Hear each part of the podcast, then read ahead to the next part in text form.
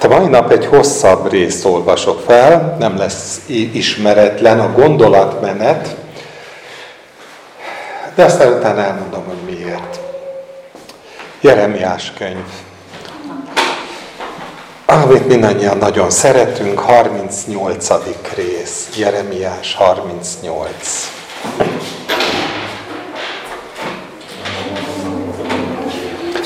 Érdemes úgy olvasni, mint, mint egy nagyon izgalmas történet, rengeteg tanúsággal. Tessék? Meghallotta Sefatjá, Mattán fia és Gedaljá, Pasúr fia és Jukál, Selamjá fia és Pasúr, Malkiá fia is azokat a szavakat, amelyeket Jeremiás mondott az egész népnek. Azt mondja az Úr, aki ebben a városban marad, meghal fegyver, éhínség és dögbész miatt. Aki viszont kimegy a káldeusokhoz, életben marad, életét ajándékul kapja és élni fog. Így szól az Úr. Bizonyosan a babiloni király seregének kezébe kerül ez a város, aki beveszi azt. Erre azt mondták a fejedelmek a királynak. Meg kell ölni ezt az embert, mert erőtlenné teszi a harcosok kezét, akik megmaradtak a városban, és az egész nép kezét, mivel eféle szavakat szól nekik. Mert ez az ember nem a nép megmaradására törekszik, hanem vesztére. És Citkijá király így felelt, íme kezetekben van, hiszen a király semmit sem tehet ellenetekre. Akkor fogták Jeremiást, hogy bevessék Malkiá királyfi vermébe, amely a börtön udvarán volt, és köteléken lebocsájtották Jeremiást, és mivel a veremben nem volt víz, hanem csak sár, belemerült Jeremiás a sárba.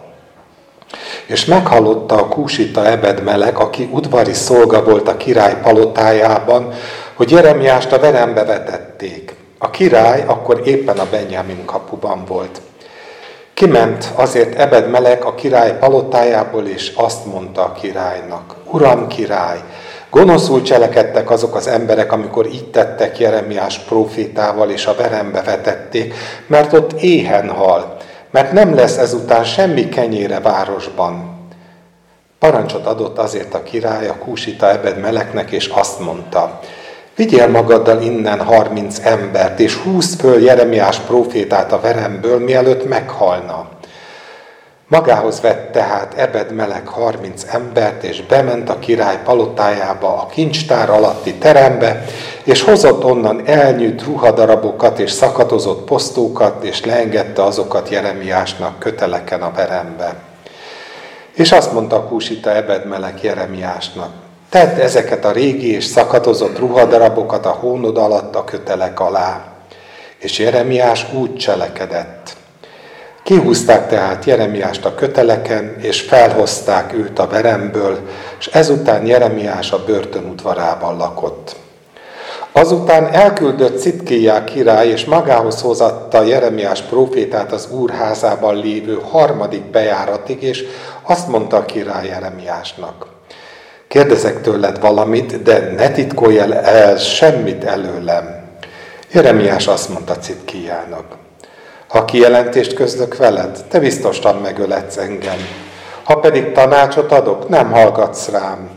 Ekkor titkon megesküdött Jeremiásnak Citkiá király ez e szavakkal, Él az Úr, aki lelket alkotott nekünk, hogy nem öletlek meg, és nem adlak azoknak az embereknek a kezébe, akik lelkedet keresik. Akkor ezt mondta Jeremiás Citkiának.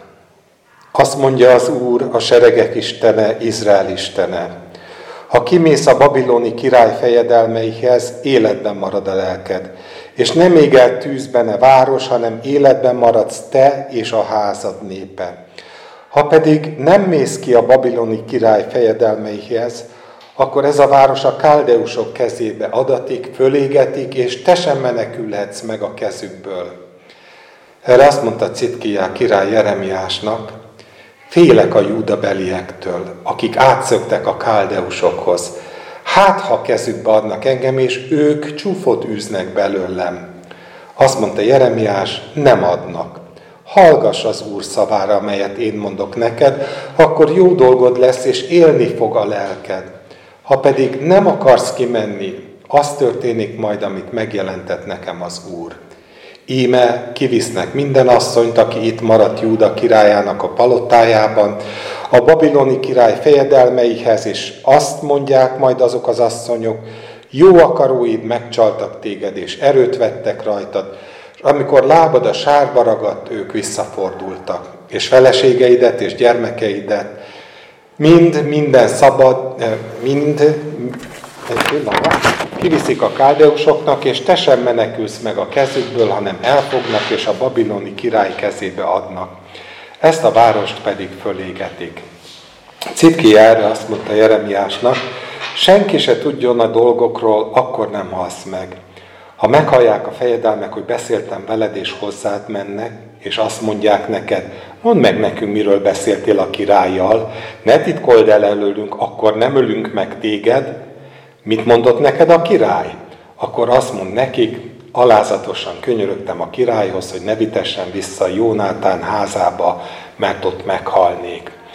A fejedelmek pedig mind elmentek Jeremiáshoz, és megkérdezték őt, és pont úgy felelt nekik, ahogyan a király parancsolta. Azok pedig többet nem szólva eltávoztak tőle, mert nem tudták meg azt, amiről Jeremiás beszélt a királlyal. Jeremiás pedig ott maradt a börtön udvarában mindaddig a napig, amelyen bevették Jeruzsálemet. Ott volt, amikor bevették Jeruzsálemet.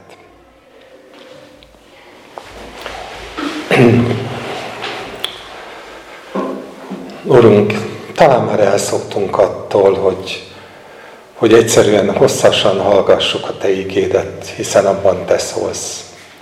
És köszönjük, hogy most erre volt lehetőség, békességes, nyugodt időket élünk itt, a gyülekezetben és ebben az országban.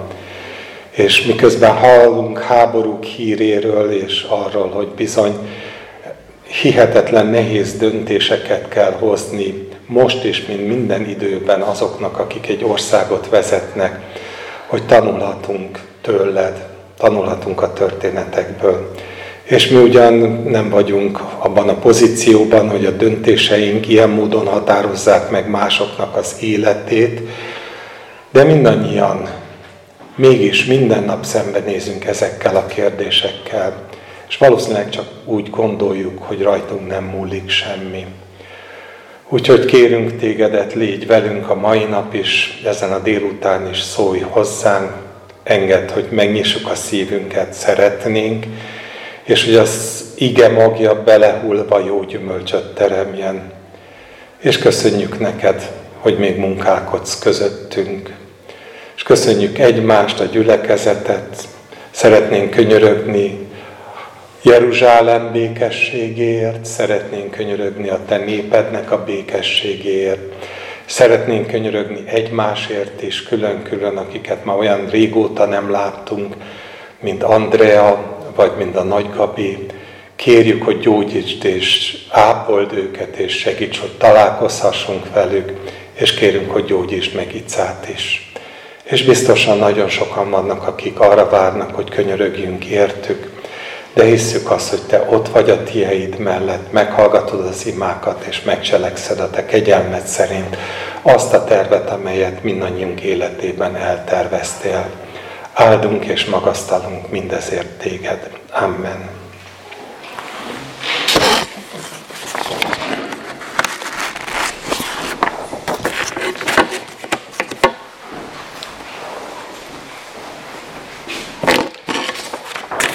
Igen, tényleg minden ilyen esetben van bennem némi, hát nem is tudom, minek nevezzem, pici bizonytalanság, hiszen valóban elszoktunk attól, hogy hosszan olvassuk az ígét. Talán elképzelni se tudjuk azt, hogy, hogy mondjuk úgy teljen el egy alkalom, hogy a nagyobbik részt ígét olvasunk. De valahol mégis a szívemen volt ez az egész rész. Egy nagyon ö, tanúságos történet, és no, én nagyon szeretem Sedékiás király, Citki Jáhu, ahogy az új fordítás nevezi. Talán ő az egyik olyan ember, aki a legközelebb áll hozzám a királyok közül, Mégis mindig megdöbbenve olvasom azt a döntési folyamatot, amiken ő keresztül megy. Miért áll hozzám közel? Lehet, hogy pont azért. Azért, mert ember, és kendőzetlenül egyszerre látjuk benne azt, hogy van egyfajta affinitás Isten iránt, van egyfajta készség arra, hogy meghallgassa a profétát, de mindig, mindig erősebb benne az a késztetés, hogy nem engedhetek neki. Nem engedek az Istennek. Nem azért, mert rossz ember, hanem egyszerűen azért, mert nem tud arcot veszíteni. Egyszerűen azért, mert belekerül egy olyan spirálba, jószerivel az élete elejétől kezdve, eh, mármint a királysága eh, kezdetétől kezdve, amiből nem tud szabadulni. Eh, egyébként ő az a király, akiről még sosem beszéltem itt a Gyülibe. Ő az egyedüli, az utolsó az izraeli királyok közül, akit kihagytam. Ennek több oka van, az egyik, hogy nagyon sok minden van róla leírva, és és úgy gondoltam, hogy nagyon megterhelő lenne egy ilyen élettörténetet, különösen Jeremiással együtt végigvenni. Másrészt azt is érzékeltem, hogy mintha lankat volna a figyelmünk a királyokkal kapcsolatban, és egy, csomó aktualitás inkább előtérbe helyezkedett, de most talán éppen a jelenlegi helyzetek miatt éreztem úgy, hogy érdemes egy picit visszatérni Sedékiásra. Mi az a motivum, ami leginkább eh, megfogott benne? Az a fajta kiszolgáltatottság, ahogy ő megéli, hogy, hogy nem tehetek semmit. Tulajdonképpen elvben Isten akaratából király, azért mondom, hogy elvben, mert ez az egész eh, dolog akkor Isten akaratából, hogyha ez úgy lett volna, mint hogy Isten elképzelte a királyságot, hogy ő mondja meg, hogy ő adja a királyt, hogy nem egy dinasztikus királyság, még akkor sem, hogyha Dávidban megígérte, de akkor is maga a döntés az tőle van. Mindegyiknek volt jó néhány fia, úgyhogy ez, ez akkor is érvényre jut, hogyha nem az ember e, porszírozza, katalizálja, erőlteti. No, akárhogy is. Már rég nem erről volt szó Izraelben. Mind ahogy a mai politikában sem erről van szó. Már sehol nem erről van szó. Már rég nem arról volt szó, hogy a király szabadon dönthet például egy Jeremiás élete felől. Hogy a király saját maga dönti el, hogy tényleg veszélyesek azok a szavak, amiket ő hirdet Isten nevében, vagy pedig hasznosak. Jeremiás nagyon bátran szembe megy a széllel. A nagyon nagyon világosan megfogalmazza azt, ami teljesen szembe megy a hazafiassággal, a hazafias logikával, ami bennünket is mind-mind áthat. Ma is, ebben az országban is, másutt is, környezetünkben is, távolabb is. Azt mondja Jeremiás, hogy aki a városban marad, meghal. Hát no, náhogy úgy értékelik főemberek, hogy egy ilyen beszéd, ez egyértelműen hazaárulás, ez egyértelműen lázítás, ez az ember nem a nép javát akarja, hanem jószelivel azt akarja, hogy álljanak át a káldeusokhoz. Ennél világosabb képletet emberi logikával nem is lehet neki találni. Add meg magad, menj át a káldeusokhoz, és akkor minden jó lesz.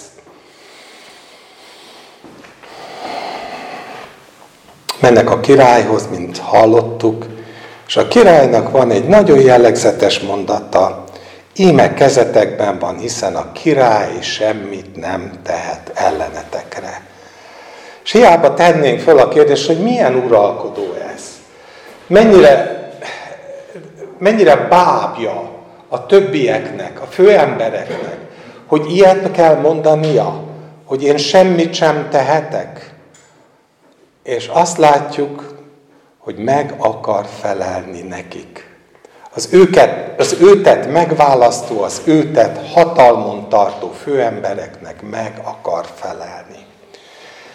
És hogyha eltekintek a királyságtól és mindentől, akkor maga a gondolat, azt hiszem, hogy abszolút mindannyiunknak egy nagy kihívás. meg akarsz-e felelni bárkinek is? Éreztél-e már megfelelési kényszert? Érezted-e már úgy, hogy tulajdonképpen én jól döntenék, de nem tehetem meg.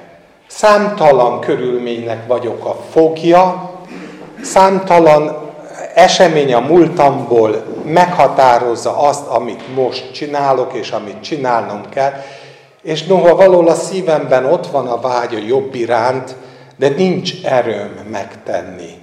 És, és ki állhatna el, el, ellene a környezetnek, a munkahelynek, a főnöknek, a barátnak, az elrontott párkapcsolatban, a, annak a gondolatnak, hogy mit tudom én, már úton van a baba, és ezzel egy meg kell valahol mégiscsak oldanom ezt a helyzetet. Ezer dolog van. Nem kell királynak lenni ahhoz, hogy fölmerüljön a kérdés, hogy vajon megfelelési kényszer munkálkodik bennünk, amikor döntéseket hozunk, vagy pedig Isten hangjára figyelünk.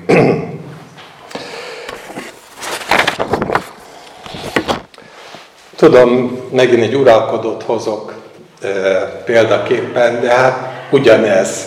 Szívem szerint felolvasnám, de nem, mert nagyon sokat kiírtam magamnak. E, Heródes. Heródás, aki elfogadja keresztelő Jánost, negyedes fejedelem. És egyszerűen azért, mert e, megfedi őt, keresztelő János, hogy hogyan élhet együtt az izével, a Heródiással.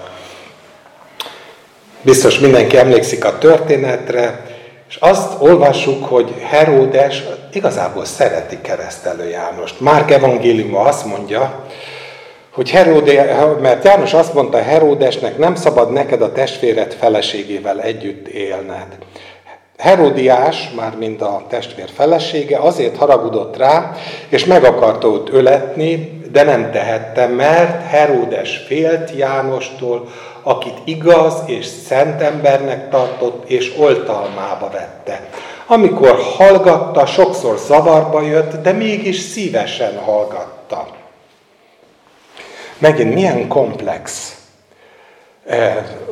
Hatalma van dolgok fölött, de ki szolgáltatta önmagát a rokonoknak, kiszolgáltatta magát az udvarnak, és mint látjuk később kiszolgáltatja magát a vendégeknek, mert amikor lakomát ad, a nagy vendégséget szerez és lakomát ad, és egy óvatlan pillanatban azt ígéri a Saloménak, a Heródiás lányának, hogy bármit megad, akár a fele királyságát is, akkor elhangzik a kérés, hogy ad nekem keresztelő János fejét. A király pedig, és azt írja az igen, noha igen megszomorodott, esküje és a vendégek miatt nem akarta őt elutasítani. Adott szó, és az engem körbevevő környezet. Mindenki, aki előtt nem tudok arcot veszíteni. Nem mondhatom azt, hogy bocsi, meggondoltam magamat, rossz volt az ígéretem, és semmi, de semmi okom arra, hogy kivégezzem keresztelő Jánost. Tehát megint meg akar felelni. És ez a megfelelési kényszer, ez sajnos elviszi, eljuttatja oda, hogy igen, megöleti keresztelő Jánost. Aztán maga a kísértés, az nem ismeretlen a későbbiekben sem. Galata levélből tudjuk azt, hogy amikor Kéfás és olvasom Antiókiába jött, nyíltan szembeszálltam vele, mondja Pál, mert rászolgált a feddésre, mert mielőtt néhányan odajöttek Jakabtól, a pogányokkal együtt evett, amikor pedig azok megérkeztek, visszavonult és elkülönült, mert félt a körülmetélkedésből valóktól félt. És vele képmutatóskodott a többi zsidó is, úgyhogy Barnabás is belesodródott képmutató magatartásukba. De amikor láttam, hogy nem járnak egyenesen az evangélium igazságának megfelelően, minnyájuk előtt azt mondtam Kéfásnak, ha te zsidó létedre pogány módra, nem pedig zsidó módra élsz, hogyan kényszerítheted a pogányokat, hogy zsidó módra éljenek? Igaz, a Biblia, ami szót használ, az a képmutatás. De a lelkületében ugyanazt érzékeljük, hogy ő meg akar felelni a környezetnek. És egy kényszerpályára kerül, vagy a hite mellett tart ki, vagy pedig képmutató lesz, és kényszeressé válik, e, és bizony félelemből, ahogy az ige mondja, és ez egy nagyon jó definíciója, meg akar felelni, és a megfelelési kényszer vesz előtt rajta. Tehát ez az egyik oldal, a megfelelési kényszer. Érdekes, hogy Jézusnál pontosan azt jegyzik meg, és azt ismerik el, még a környezet is, a farizeusok, hogy ő nem ilyen. Elküldtek hozzá néhányat a farizeusok és a Heródes pártiak közül, hogy megfogják beszédben. Azok oda mentek és így szóltak hozzá, Mester, tudjuk, hogy igaz vagy, és nem vagy tekintettel senkire, mert nem az emberek személyére nézel, hanem az igazsághoz ragaszkodva tanítod az Isten útját. Szóval azért, azért annyira jó volna, hogyha valahol ez jönne le Isten gyermekeiről is. Ez a Márk evangéliumának a 12. része volt hogy nem akarnak megfelelni. Jézus nem akart megfelelni az őt körülvevő embereknek. Senkinek nem akart megfelelni. Ő csak az Istennek akart megfelelni. Mi olyan gyakran elmondjuk, hogy mennyire idealisztikus kép lenne az, hogyha mi is úgy élnénk, hogy amit az atya mondott, azt tesszük, amit az atyánál láttunk, azt csináljuk. Az egész életünk ilyen Jézusi élet lenne, de hát ehhez az egyik amit föl kell adnunk, az a megfelelési kényszer. Mert hogyan tudnánk az atyát kiábrázolni, hogyan tudnánk bármit elérni abból, amit mondtunk, hogy amit ő mond, azt csináljuk, hogyha nem csináljuk. Ha Sedékiás hallgatott volna az Istenre, amit Jeremiáson keresztül mondott, akkor megmenekült volna a város, és Isten nem színjátékot játszott. Valóban ezt az ajánlatot tette. De nem hallgatott rá. És nekünk ugyanez a kihívásunk minden nap, hogy vajon, vajon hallgatunk-e rá, vagy pedig sokkal jobban félünk a környezettől, az eseményektől, mint sem, hogy hallgatnánk rá.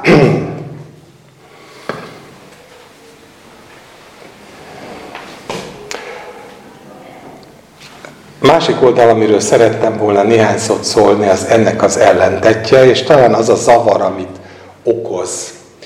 Mert könnyen föltesszük a kérdést, hogy tulajdonképpen a megfelelés és az alkalmazkodás között mi a különbség? Hiszen a Biblia jó néhányszor tanít bennünket arra, hogy jobb nem enni húst, nem inni semmit, meg nem cselekedni semmit, amiben a te atyád fia megütközik, megbotránkozik, vagy akár csak erőtelen. Hát nem ugyanez a dolog? Kérdezhetjük, hogy megfelelni akarunk a másiknak, és nem az a becsületes, hogyha mi nem akarunk megfelelni senkinek, mi csak az atyának akarunk megfelelni. Az atya azt mondja, hogy én nyugodtan, lelkiismerettel csinálhatok dolgokat, akkor én csinálok nyugodt lelkiismerettel dolgokat.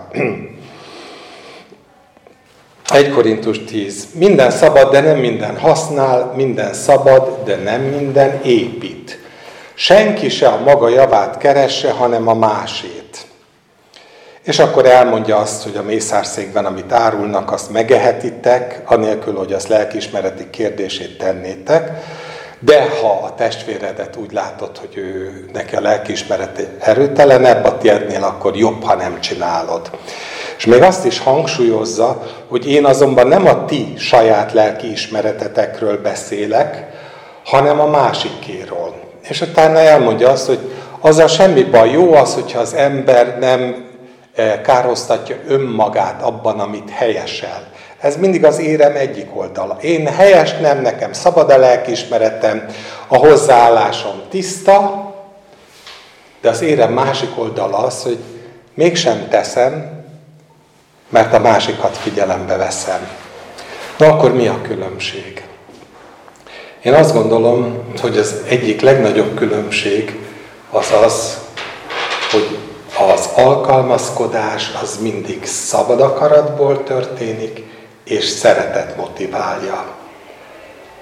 Amíg a megfelelési kényszer az esetek zömében valamilyen érdek áll a háttérben, a haszon áll a háttérben, vagy akár csak a görcs, a félelem áll a háttérben. És semmiféleképpen nem jellemzi a szabad akarat. Isten gyermekei nem azért alkalmazkodnak, mert ez parancsolat.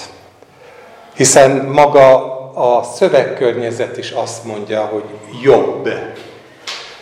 Jobb nem enni, jobb nem inni, jobb semmit sem cselekedni. De nem tudom, érzékeljük ezt, hogy ez alapvetően tanács. Alapvetően egy nagyon természetes, isteni iránymutató, iránytű arra vonatkozóan, hogyha figyelembe akarod venni a testvérednek a állapotát, ahol tart, akkor teszel jól, az a helyes, hogyha szabad akaratodból lemondasz arról a szabadságodról, ami egyébként a tied, és amiben egyébként nem károztatod magadat. Egyszerűen úgy döntesz, hogy nem élsz vele.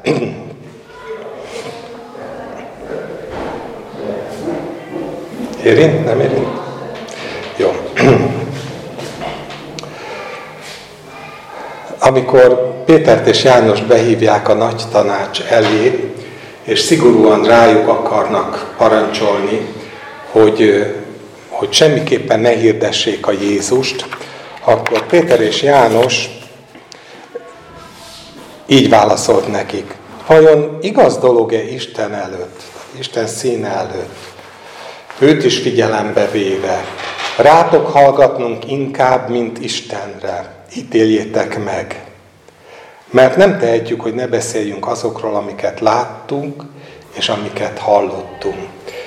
Péter és János teljesen világosan érzékeli azt, hogy hát a tét az ő saját szabadságuk. A jövőjük a tét. De hasonlóan, ahogy ezt Jézus teszi,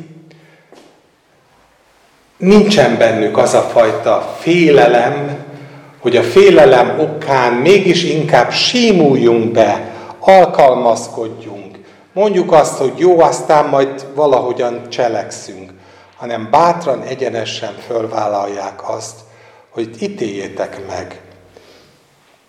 Helyes dolog lenne é, nem az Istennek engedni, hanem nektek engedni. Lehet, hogy némileg túlzásnak tűnik, de azt gondolom, hogy a rendszerek, legyen az akár ami Sedékiás benne élt, a társadalmi rendszerek, de lehetnek azok a egyházi rendszerek és ami vallási rendszer, nem pedig az Isten országának a, a kiteljesedése, ezek csak a kényszert ismerik. Nem, nem, ez egy ördögi kör, nincs belőle szabadulás. Mert, mert nem lehet szabadulni, mert Jézus elmondta azt, hogy egy ember sem szolgálhat két úrnak. Nem lehet, hogy az énem egyik része az igenis támogatja, igényli azt a fajta életet, amit a világ biztosít számomra, és elfogadom azokat a kényszereket, amik elhatnak rám, és az énem másik része pedig ezt mondja, amit elébb mondtam, hogy de nekem az a célom, hogy csak amit az Isten mond, csak amit tőle hallok és tőle látok, hogy azokat cselekedjem. Minden, ami ebből a földből táplálkozik, az mindig kényszeres. Mindig valamilyen kör elindul és nincs megállás. Elindul a háborúnak valamilyen, valamilyen előzménye, vissza lehet vezetni mindegyiket, ki tudja, hogy hova, és most egy adott pillanat, vagy adott időmetszetben mi megállapíthatjuk, hogy szerintünk ki a hibás, vagy ki nem a hibás, vagy jó döntéseket hoztak-e, vagy rossz döntéseket hoztak-e a felelős gondolkodók, vezetők, mint annak idején Sedékiás. De hát látnunk kell, hogy nincsenek jó döntések, meg nincsenek rossz döntések. Az egész abban gyökerezik, hogy ez a világ a gonoszságban vesztek el. És nem tudnak jó döntéseket hozni, mert az egyedüli jó döntés az az lenne, ha odafigyelnének az Istenre. De az Istenre való odafigyelés az azt a megtérést igényelni, amit megtagadott Sedékiás, amikor számtalanszor felajánlotta neki Jeremiáson keresztül az Úr. Mert másképp nem megy, vagy megtér, és befogadóvá válik, hogy Isten szól, és ő meg megcselekszik, vagy pedig minden ilyen eh, gondolat csak szólam, mert nincs ereje, és nincsen igazából elszántsága, akarata se volt Sedékiásnak, hogy ezt megtegye. Félt a főemberektől, aztán félt attól, hogy majd, hogyha ha mégis megtenné, akkor azok, akik már dezertáltak, azok a rossz hírét keltették a, a káldeusok között, és akkor neki annyi. Tehát nincsenek jó döntések. Emberi logika alapján biztos, hogy nincsenek jó döntések. Ahhoz, hogy megérjük azt, hogy szabadságban vagyunk, ahhoz, ahhoz azt kell, hogy Isten lelke munkálkodjon bennünk. És az Isten országa csak a szabadságot ismeri. Nem véletlenül tanítja az ige, hogy ahol az Úr lelke, ott a szabadság. Ahol nincs az Úr lelke, ott a világ lelke van. És ahol a világ lelke van, ott a félelem van. Ahol az Úr lelke van, ott a szeretet van. És nem véletlenül, hogy sokszor elmondjuk, hogy azt tanítja az ige, hogy a szeretetben nincsen félelem. Mert a félelem mindig gyötrelemmel jár. A bizonytalanság, a kényszer átélése, megélése, az mindig gyötrelemmel jár. Egyedül akkor vagyunk szabadok a gyötrelemtől, hogyha, hogyha az Isten lelke, az, a szabadság az, ami betölt bennünket.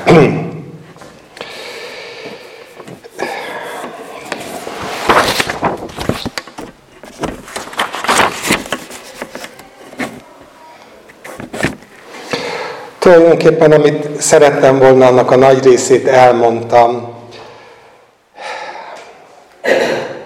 Tényleg csak azt szeretném, hogyha ez a kérdés, hogy átgondolnánk, hogy amikor teszünk valamit, akkor azt azért tesszük, mert megfelelni akarunk, akárkinek, vagy azért tesszük, mert szeretetből és szabad akaratból szeretnénk a másik javát szolgálni, és ilyen módon alkalmazkodunk, örömmel, szabad akaratból alkalmazkodunk.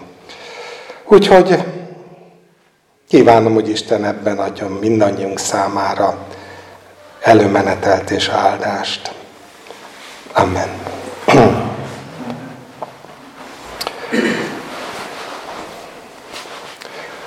Uram, mi nem látjuk a mindennapokban a különbséget. Olyan mély mértékig benne élünk ebben a világban olyan mértékig úgy gondoljuk, hogy a cselekedeteink azok, azok egyenesen és természetesen következnek a múltunkból, hogy talán eszünkbe se jut, hogy gyakran nekünk is az egyetlen megoldás az az, hogy nem a múltat elemezzük, és nem a jövőt, meg az előnyöket mérlegeljük, hanem hogy visszatérünk hozzád, és, és valóban azt kérjük tőled, hogy, attól, hogy megértsük, hogy te mit akarsz, akkor is, hogyha az emberi ész számára az, az, az dőrességnek tűnik, mint ahogy ez a megadás edékiás esze számára, ez az elképzelhetetlen kategória volt. Segítsél, hogy ne tanácskozzunk a testtel és a vérrel, hanem hogy ha te szólsz, akkor valóban beálljunk abba az irányba, ahova te szent lelked, a te szent szellemed áramlata, fuvallata bennünket visz és cselekedjük azt, amit Te mondasz nekünk. Hogy ne csak a szavunkban higgyünk, hanem a mindennapokban, a cselekedetekben is meglátszódjék az, hogy, hogy hitből élünk, és nem látásban élünk. Áldunk és magasztalunk ezért a lehetőségért, hogy igen, Te ezt odaadtad nekünk Krisztusban. Köszönjük, szeretnénk élni vele, és szeretnénk a Te dicsőségedre élni. Amen.